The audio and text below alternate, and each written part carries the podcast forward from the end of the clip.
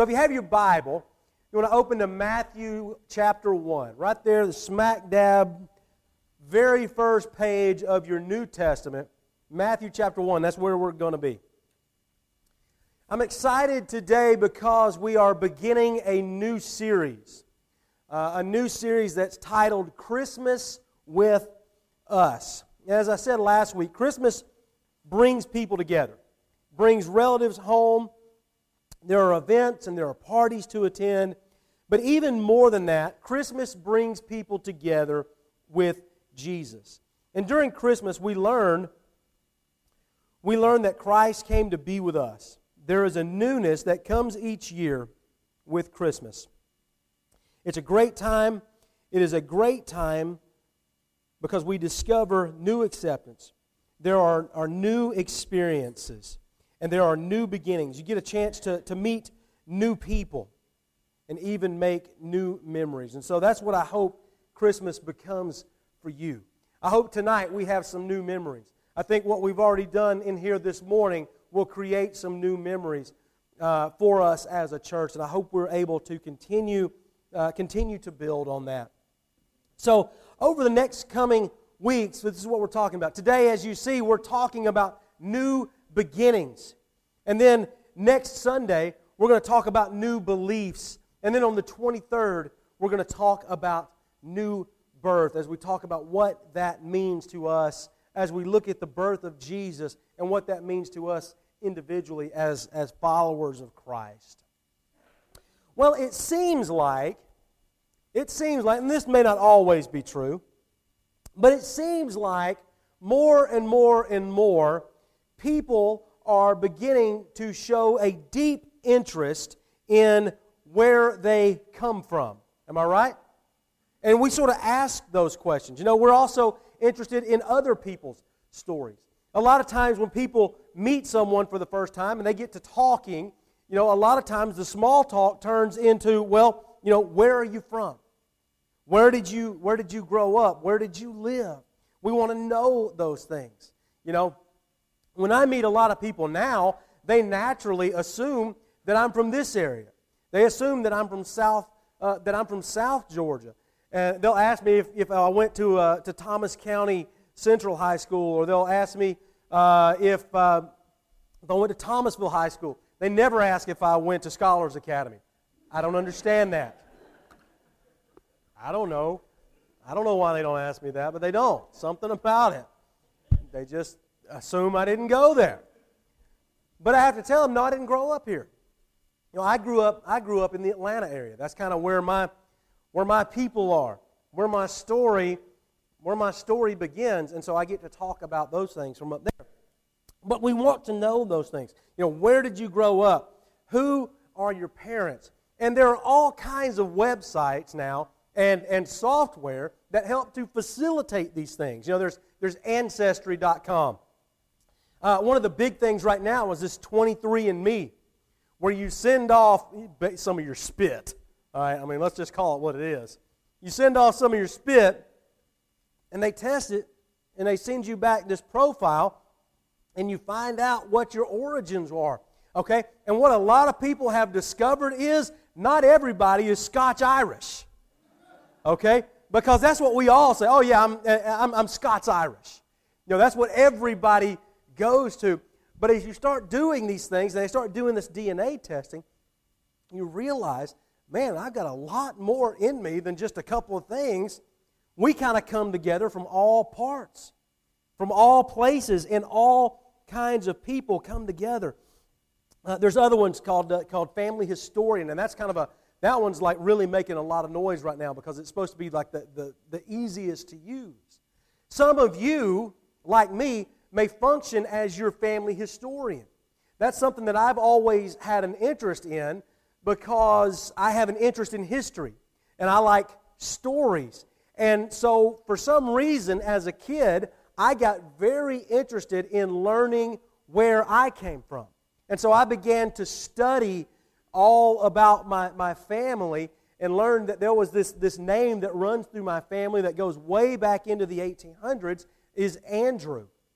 My middle name is, is Andrew, of course. And I am the sixth Andrew in, in our line, and I was able to keep that tradition going by passing that name along to, to Jackson. He is the seventh Andrew within our line, and it's kind of just a, a family name that we have passed down for, for generations and generations and generations. Well, the thing that I have discovered in doing uh, family history research, in tracing uh, progeny, and that's checking who your descendants are, what I have found when you start shaking the family tree, you're bound to find a few nuts. Can I get an amen? Every, now let's just let's just go ahead and establish that right now, just in case and, and just in case you think you're special. I want you to know you're not that special. Every family has nuts. Can we just say that together? That'd make me feel a lot better. Every family has nuts. Good. Now that we've established that, let's talk about some of the nuts that are out there. In, uh, in 2015, 2015, Ben Affleck discovered some of the nuts in his family. He went on, uh, on PBS and he filmed the, the documentary Finding Your Roots. And what he found was not very pleasant to him. In fact, it was a source of, of shame for him. And it was something that he wanted to hide from, uh, from the world because as they started digging and digging and digging and digging, it found out that there were some ancestors in his family tree who were, who were slave owners. And so he said, he, he tried to block them from, from showing this. And he said, You know, I was embarrassed, left a very bad taste in my mouth. I didn't want any television show about my family to include a guy who, who owned slaves. You know, and, and I think that, you know, it's not uncommon for us as we start to talk about the details of our family we, we start to share, you know, kind of our, our origin story and, and who our people are it is not uncommon to withhold details within our family trees, right? It's not uncommon to kind of hold on to the events that might, might bring about some shame or, or bring about some hurt within our, within our families. And, and many, if we're honest, many, if not most families, have a few skeletons in their closet that they don't want getting out. Am I right about that? Good. So, what I want us to do this morning is I want each person to stand up and share your family skeletons. I mean, we're family, right? Anybody want to go first with that? I'm not, I usually go first. I'm not doing that today. No takers. Yeah. Why don't we want to do that? Because she's like, I'm not doing that. okay. I know who the nuts are in my family. I don't need everybody else to know who the nuts are. Okay? By the way, and let me just add this, let me, and, I, and I mean this in the kindest way possible. If you don't know who the family nuts are in your family tree, it's probably you. Okay? Now then, and again, I mean that in the kindest way possible. But it might be you. Okay? It might be you. We all have that. You know, it kind of goes on. Uh, but we see this all over the place. Uh, here's, here's Glennis's people right here. She's, this is for Glennis. When, uh, when Prince Harry proposed to actress Meghan Markle, you know, there were some people that claimed that the engagement was, was controversial because, uh, because Meghan is biracial and because she had been divorced before. You see, now there was some people that might want to hide this bit of history from their prince or king's royal uh, lineage, but they chose not to. God save the queen. But it's also not uncommon for people want to, to want to sort of just, just blow those kinds of things off as an anomaly, as a, as a glitch, as a minor bump in the road or a slight irregularity. But here is something that I've noticed as you read this first chapter of Matthew, Matthew is not at all about trying to hide the bumps in the past. Okay? He is not about trying to cover up or to prune the family tree. He's not about trying to take the nuts out of the tree so everything looks nice and neat. He has left them in there, and I think that's a great, great story. It's a great, great story for us. He stuns the world with this unlikely list of names that are found in the tree of Jesus. And you know, as you read this, this list, this genealogy, that, that you know, you sometimes we wonder why the genealogy is in there. We wonder what's the deal with all these names. As you read these names, here's something that I want to say, and it's that Jesus had a pretty shady family tree. Okay? He had a pretty shady family tree, and not shady in a good way. Because as we work through this list in just a minute, it's not a who's who list of faith. It's not a list of people who just, you know, they always have these perfect lives and they always do good and they always follow God. You know, and a, a lot of times we like to put that out there like that's how we live. Have you noticed that? If you haven't, spend just a few minutes on social media, okay? Because what you see is you see snapshots of people's life. We don't get the whole story, and what we present is not always what is going on. And it just sort of seems like there are some people out there whose balloon never seems to land. You know, it just always, always stays afloat. It's because we don't want people to know these things about us. Matthew is not about that at all. He says, hey, here is Jesus, the Son of God, royal, Prince of Peace, King of Kings. Oh, and by the way, here are some of his relatives. Matthew wants us to see what kind of people God chooses to work with. People like you and me. And he also wants us to see that God is able to redeem anyone for his purposes. Do you hear that? So if you are the nut in your family tree, there's hope for you. Okay? But if you're not the nut in your family tree, guess what? You still need redemption. We all need redemption. We all need a turnaround. We all need a restart. We need something to be changed out in us. And Matthew is saying, hey, look, you see this list of people? There's some really great ones here. But as John said, there's also some knuckleheads in the list. But God can use knuckleheads just like He can use people who are great and seem to, to seem to have it all together. Okay, Matthew normalizes, he normalizes what some might consider anomalies. But instead of anomalies, what if we began to see each person or see each embarrassing event as an opportunity for God to start something new? So let's take a look at Matthew's family tree, starting in chapter 1. An account of the genealogy of Jesus Christ, the son of David, the son of Abraham. Abraham fathered Isaac. Isaac fathered Jacob. Jacob fathered Judah and his brothers. Judah fathered Perez, Zerah by Tamar. Perez fathered Hezron. Hezron fathered Aram. Aram fathered Amminadab. Amminadab fathered Nahshon. Nahshon fathered Salmon. Salmon fathered Boaz by Rahab. Boaz fathered Obed by Ruth. Obed fathered Jesse, and Jesse fathered King David. David fathered Solomon by Uriah's wife. Solomon fathered Rehoboam. Rehoboam fathered Abiah. Abiah fathered Asa. Asa fathered Jehoshaphat. Jehoshaphat fathered Joram.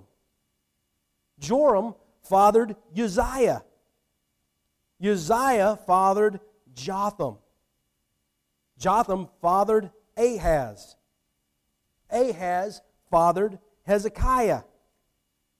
Hezekiah fathered Manasseh. Manasseh fathered Amon.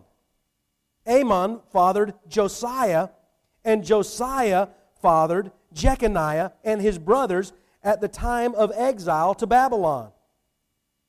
After the exile to Babylon, Jeconiah fathered Shealtiel. Shealtiel fathered Zerubbabel. Zerubbabel followed, fathered Abiud. Abiud fathered Eliakim. Eliakim fathered Azor. Azor fathered Zadok. Zadok fathered Akim. Akim fathered Eliud. Eliud fathered Eleazar. Eleazar fathered Matthan. Matthan fathered Jacob. And Jacob fathered Joseph, the husband of Mary, who gave birth to Jesus, who is called the Christ. So all the generations from Abraham to David were 14 generations. And from David to the exile of Babylon, 14 generations. And from the exile of Babylon until the birth of Christ, 14 generations. Now, that's a mouthful to say all those names, right? I started to call on somebody just to have them read those because that's really funny to do. I assigned that to somebody for call to worship one time. That person no longer goes here. I don't know that it has anything to do with that, but I think those events are pretty closely related. Therefore, I don't assign that text as a public reading anymore. I try to do them myself. But there is some great there are some great lessons to learn from this part of scripture that let's be honest, how many of us usually skip over this part of the Bible? Yeah, we do. Why? But one, because those names are so hard to say. I mean, really, who names their kid Shealtiel? You know, it doesn't flick off the tongue. Zerubbabel. Okay? You know, if we, please, maybe not, but it, should we have another child, Zerubbabel Bennett is not on the list of names we're choosing from. Okay, chances are pretty good we're not choosing from this list at all. Okay? But we wonder why did Matthew, and, and Luke has one of these as well, why do they take the time to write all of this down? Well, it's just like us wanting to know our family story. Okay? When you start doing ancestry stuff, really what you're doing is you're learning the story, right? And there are very important lessons. Just like we can learn from our own past and from the mistakes of the people in our past, we can also learn from the mistakes in the past and the successes in the past of those in the life of Jesus. One of the things you may or, or may not have noticed is that Jesus comes from a, a rich royal line. Okay? Going all the way back to King David. Okay, and then there's Solomon, and there's Uzziah, and there's Asa, and there's Josiah, and there's so many more kings Okay, he comes from a, a rich royal line. You know, and Matthew kind of goes over the top, wanting his readers to know this. He very easily could have chosen to highlight only the, the faithful, the successful Jewish men. But when you begin to study this, and if you know your, your Old Testament history, you realize, man, he hasn't done that at all. Because alongside the heroes, Matthew also includes adulterers. He includes prostitutes. He includes Gentiles. And the biggest scandal of them all, he includes women. Okay? This was just something that was not done in this culture, in this, in this context. The list includes wicked kings who fathered good kings, who fathered scoundrels. Matthew's list consists of 42 men, but also, but also five women. And there's a great lesson that we learn from this genealogy, and it's that redemption is possible and that God can use anyone with a willing heart. Amen? God can use anybody no matter what your past is. And so you might be skeptical about your ability to share Christ with others because of some undesirable parts of your history or because of, of some shame in your family. Well, here is a news flash. Your lineage, your lineage is not pure. Right? None of our lineage is pure. Your lineage, my lineage, is not pure. But here's the good news neither was Jesus's. His lineage wasn't pure either. And we find that out by diving into this list right here. You know, it's very easy to think about Jesus, and, and, and we know that Jesus was perfect. We know he lived a sinless life, but I think oftentimes we forget to look at the people that surrounded Jesus, the people he interacted with, and the people from which he came. And it's important to do that because we see that Jesus' people had some problems. You know, you might wonder, you might be wondering, why, why did, why did Matthew choose to include all of those women in his list? You have Tamar. You know what Tamar did? Do you remember? She did a sweet little thing by committing incest with her father in law. Yet there she is on the list. Then there's Rahab. Remember Rahab? Anybody remember what her profession was? Prostitute. Not just prostitute, Canaanite prostitute. Okay? And if you remember your Old Testament, it's the Canaanites who are always, always, always, for a long time, trying to just wipe out Israel. Okay? They don't want anything to do with Israel, yet you have this Canaanite prostitute who ends up hiding the spies. Do you remember that story? Well, then there's, then there's Ruth. Ruth, Ruth has her own book in the Old Testament. And it is an incredible story. If you've never read it, I encourage you to read it. It's, it's like four chapters long. You can read it in one sitting, but it is a great story about a Moabite woman. A Moabite woman who was, was, was not even permitted to worship in the temple of God. Then there's Bathsheba, and everybody knows about Bathsheba. Even if they don't go to church, people know about Bathsheba. Okay? And I think a lot of times she gets a bad rap when everything that went on in that story was done to her by none other than God's king, David. God's anointed king, David. Remember that story? She's out there bathing. He's taking a stroll. Just happens to see her. Doesn't avert his eyes. But he has her brought over, and then he takes her for his own pleasure. Okay? And as if as if that were not bad enough, she becomes pregnant. And instead of doing the right thing, owning up, fessing up, apologizing, making amends, he has his commander send her husband to the front lines of the battle where the fighting is most fierce so that he'll be killed. And guess what? That happens. Uriah dies. Even after Uriah tried to bestow honor on his king, David still, still had him killed and, and, and covered all of this up.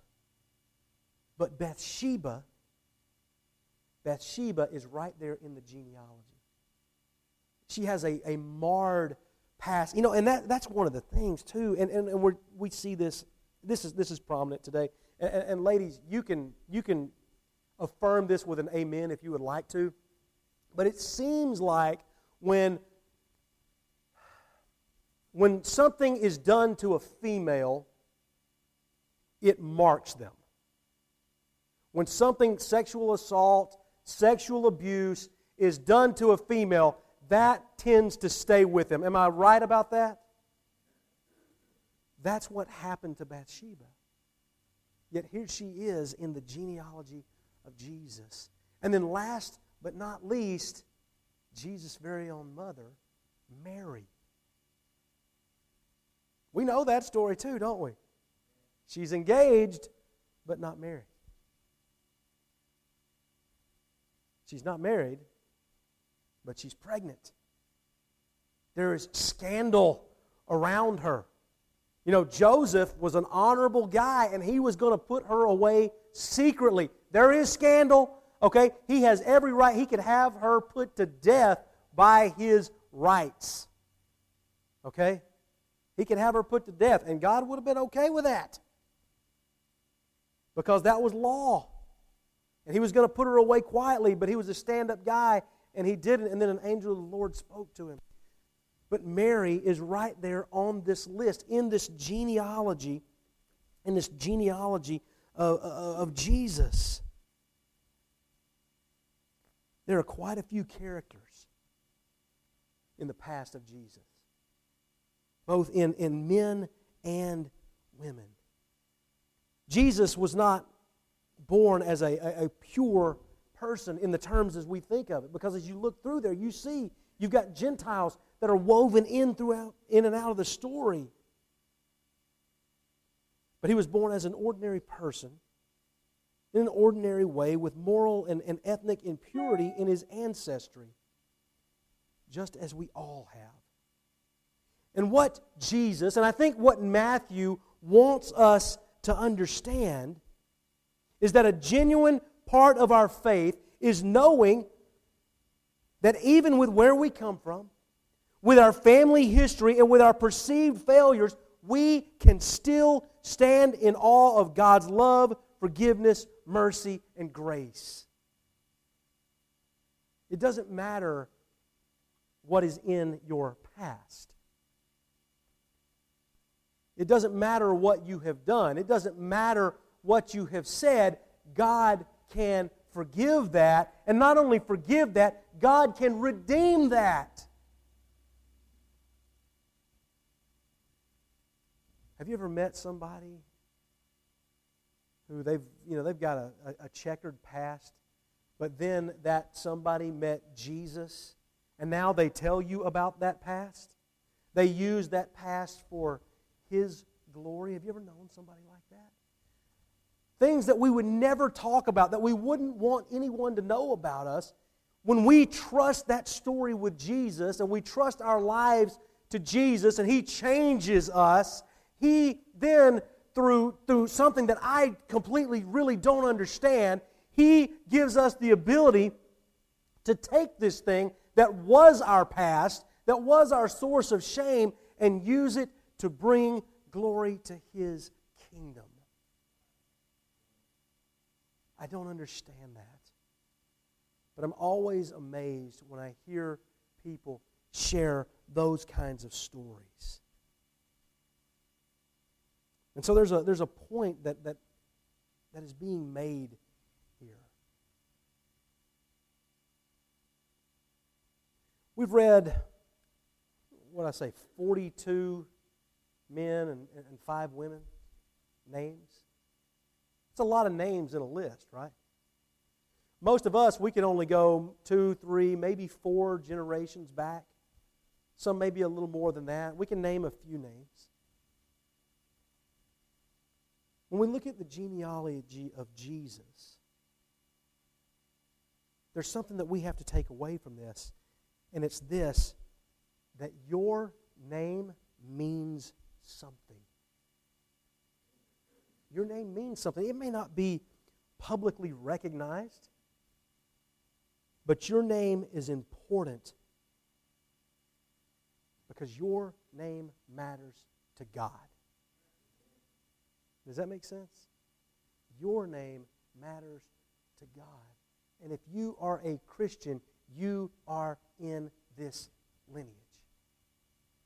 This is your story. This is us. Okay? This is us. You may believe that God is unlikely to use you, but your name is on God's list. Right there with David, right there with Ruth, right there with Rahab. The people in Matthew chapter 1 are not perfect, they're far from it. But each name represents not only God's ability to use everyday people, but it also represents his desire to use those. So here's the point I want to make this morning, and it's simply this that God works through you to start something new. There might be trouble in your past.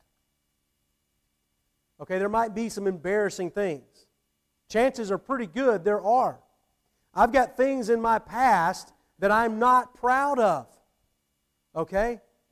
And that might be where you are this morning. That you look back over your life and you realize, wow, you know, I did this and I did that and I did this. And I said this and I hurt that person there and this family's kind of mad at me. And you know, you got some things in your past. Those things, they don't have to, they don't have to define you. Okay?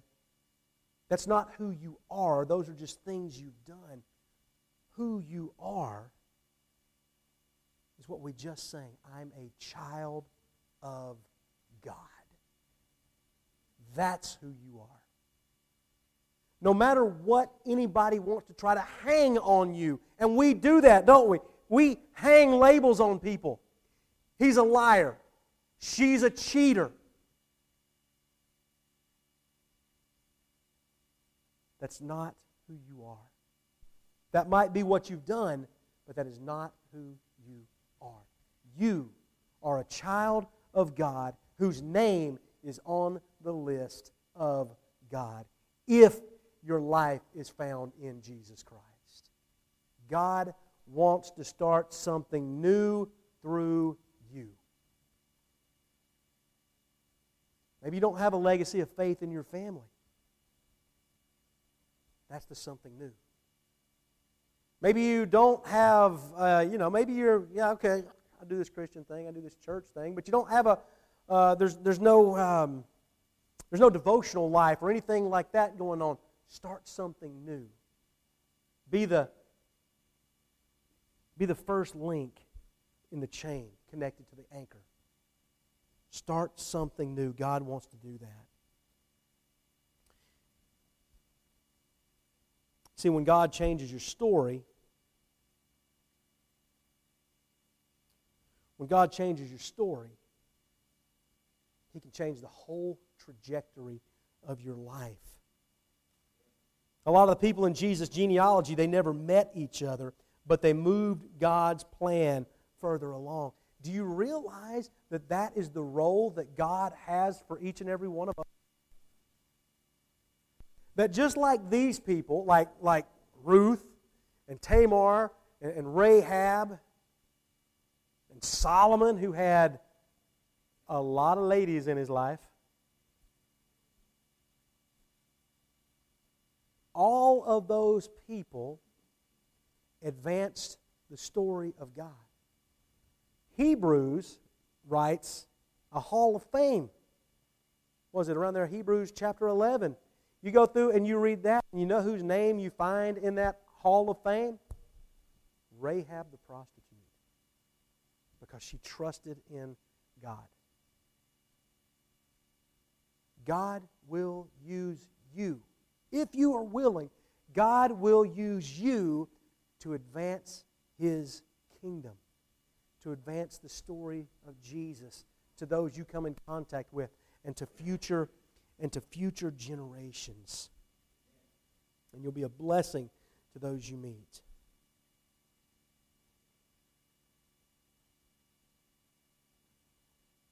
But we have to remember God wants to start something new in us. A lot of people will try to steal that, try to take it away want to tell us a different story. Want us to believe something about ourselves that is not true, is not what God intended. We always talk about what is God's plan for my life. I don't know. Okay, I don't know. I don't know what God wants me to do tomorrow. I don't have specifics of those things. I, I, I think very few people do. I think we can generally know. I think God wants us to love Him with everything we've got. I think He wants us to love our neighbors as we love ourselves. Love God, love others. That's the will of God in our lives. And how that manifests itself and how that nuances is going to be different. It's going to vary from person to person to person. How you show your love is going to be different from how another person shows their love. But that is what God calls us to do. And so, as we are in the second week of this, this season of Advent, the season that, that celebrates the birth, the coming of Jesus, the first Advent, we can't forget that it also reminds us of the next Advent when Jesus returns. And in that time, our job is to love God and to love others. And so maybe, maybe that's the new that God wants to start in you. Maybe you've not loved others the way that you should have. Maybe it's been all about you. Now, there's a lot of times in my life where it's been all about me and all about what I wanted. And it's so easy, it's so easy to kick back into that, right? Because it's easy to think about ourselves first.